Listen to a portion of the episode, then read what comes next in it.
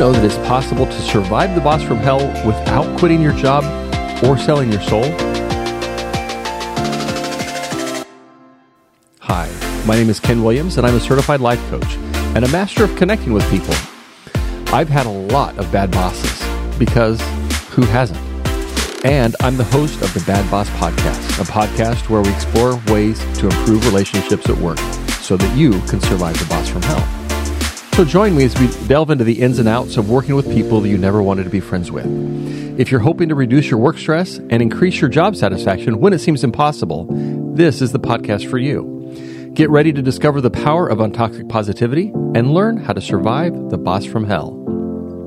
And as I talked about last week, this week we are talking about the law of the lid. And the thing that's really interesting to me is that as I've had um, a lot of exposure to a lot of uh, positive thinking type of things, I have never heard of the law of the lid. This is something I heard on a podcast, and I um, think I don't remember the name of the person. Uh, Peterson is his last name, I believe, from the Leading Saints podcast. Kurt Francom. This had a um, it was uh, discussed in context, in the context of a religious leadership, uh, people who are leaders in a religious context. And I think it applies to any kind of leader, the law of the lid. This is something that comes from John Maxwell, who is a uh, leadership. Um, I don't know if I'd call him a, a, a guru, maybe. He's got some tremendous ideas. And so I just, I'm, I don't, I have not dug really deep into this. I'm not, a, I, absolutely not an expert, but I'm thinking about this as it relates to our interactions with the boss from hell, uh, specifically what we're talking about on this podcast. So I just Googled the law of the lid, and I've got some things that I want to uh, just throw out there. and so here we are. The law of the lid. Maxwell defines the law of the lid by saying leadership ability is the lid that determines a person's level of effectiveness. So I think of a lid. When I think of a lid, I think about a cover for like a pot, and uh, that really is a, a an effective way to think about it. That cover stops things from going above the the threshold or the, the sides of that pot. So the leadership lid that any individual has, you and me and the boss and everybody else, the leadership lid is going to prevent anybody, anything from exceeding that threshold. So, as an example, the higher an individual's ability to lead is, the higher the potential of the group that he or she is leading. And one example that is just listed is that if your leadership rate's an eight, then your effectiveness can never be greater than a seven you can't lead people above your own effectiveness. If your leadership is a four, you're not going to be able to lead people above a three. Now, I don't know. I don't know if I agree with that completely, but I do know, based on things I've experienced, based on things I've, I've observed, there is, I believe, evidence that a person in a leadership position, and I, I, hesitate to call them a leader all the times because there is absolutely a difference between a boss and a leader. A boss uh, or a manager and a leader. Uh, and that's something that maybe we'll talk about in a future episode. But if you have a boss who constrains you, who does not allow you to work towards, to develop, to uh, attain your own potential, then that I think is an example of the law of the lid in effect. So, as an example, let's just suppose that I am. we'll just imagine. We'll just pretend that I'm really good at uh, motivating people. And my boss let's just suppose this is not based on fact. I'm just using an example, but let's just say that my boss is not good at motivating people. I may get directives, I may get feedback, I may get um, have expectations set that limits how I motivate people. I'll give you an example. This is uh, from many, many years ago.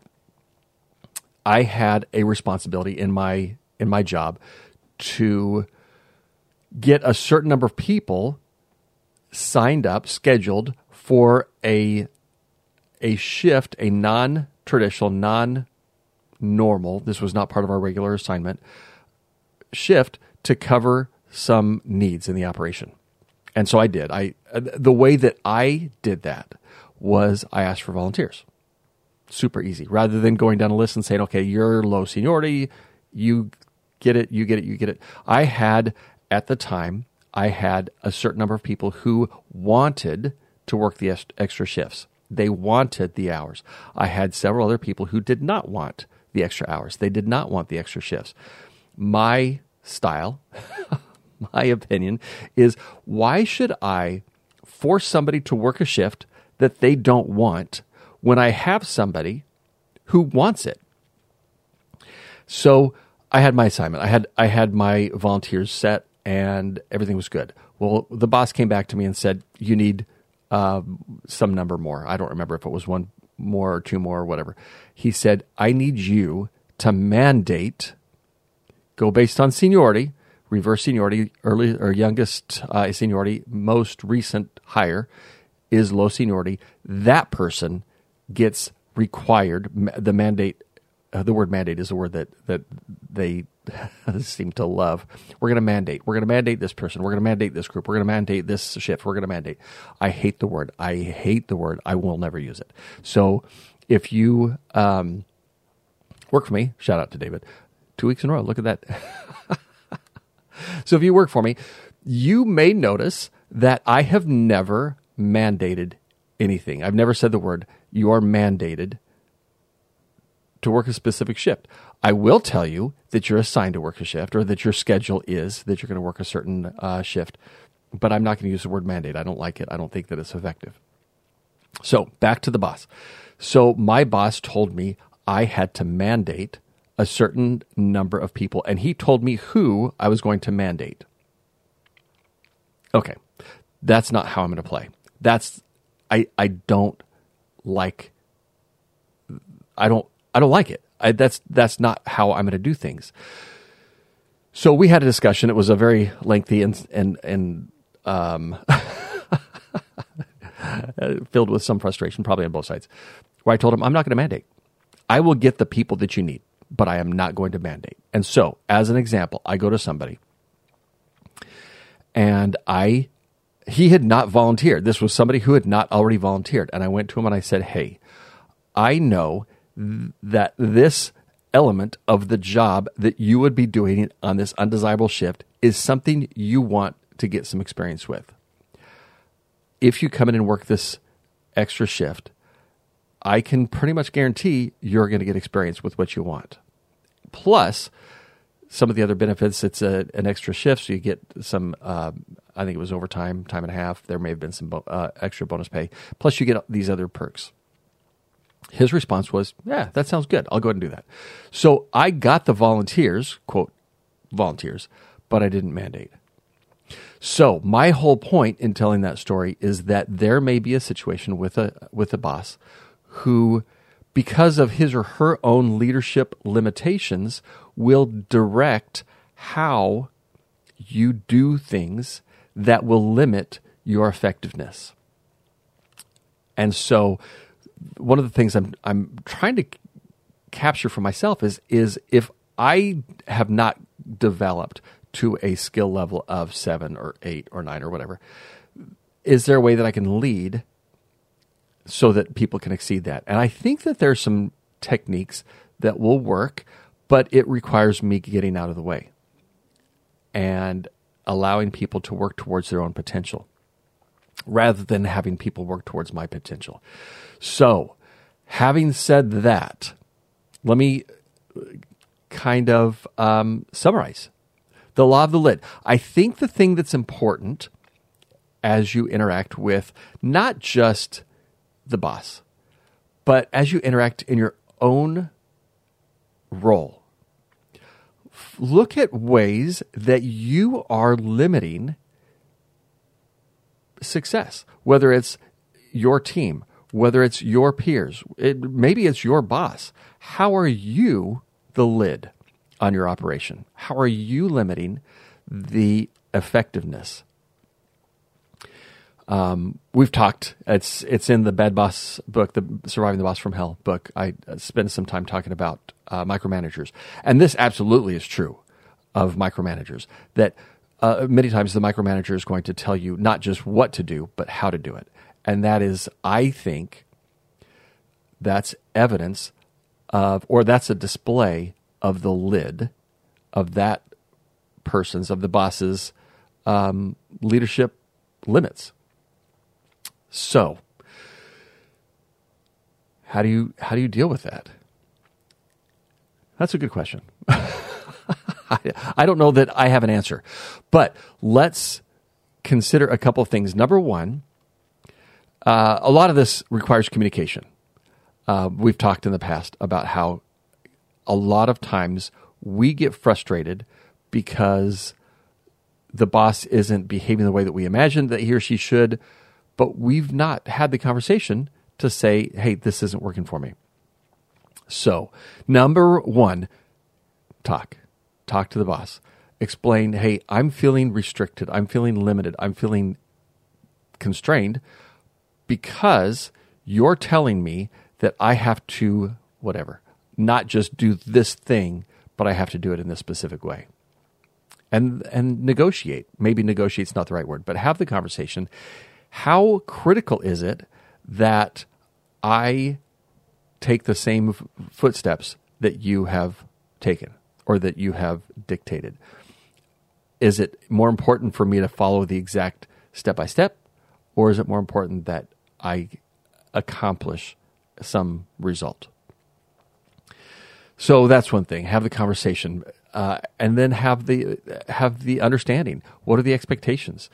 Um, a second thing is kind of expand as you have the conversation. Expand not just the the one task, but here's where I'm feeling um, uh, restricted. I'm feeling limited. I'm feeling constrained because that's not my style. My style is A, and you want me to do X, and it's just awkward or it's uncomfortable or it just doesn't fit my personality and then find ways that you can uh, work towards accomplishing what it is that you want to or need to accomplish, meeting the expectations that the boss has without you having the limits on on your own effectiveness. So, two things. I don't know if there's anything else that I want to add to that, but two things. Number one, where are you the lid? If you're not the lid, I'm going to suggest yes, you are. At some point, at in some area, some level, you are the lid. Even if you don't have team members who work for you, you are the lid because of uh, it could be a variety of things. The way this is the way we've always done it. That's a lid where you're not even considering other options. You're just going through the, the same motions that you and everybody else has gone through before. So open up your eyes to that. Where are you the lid? Where are you constraining things? Where are you limiting things? And number two, negotiate, uh, work with, negotiate. I don't know if that's the right connotation or not, but work with the boss to figure out how you can use your own natural gifts, strengths, talents that may be that may exceed the boss's lid so that you can so that you can exceed what your current performance is. Where where are you able to find new ways to to break through that lid? Break through the lid that the boss has. So not as a criticism of the boss but your boss has strengths that you don't have, probably. You, by the same token, have strengths, probably, that the boss doesn't have. And so find ways that you can exercise those strengths without uh, it's not a threat to the boss. And maybe that's something that, that you'll need to reinforce. You're not trying to threaten. you're not trying to disparage. You're not trying to discourage. You're just trying to exercise your own personal, natural talents. So find ways that you can use your gifts, your um, strengths to get the job done. And frankly, as you use your own gifts, as you do things that are that you're naturally talented at, the job gets a lot more fun. And even working with the boss from hell gets to be a little bit more manageable because you're leaning into the natural gifts that you have. So that's what I that's what I have for you this week.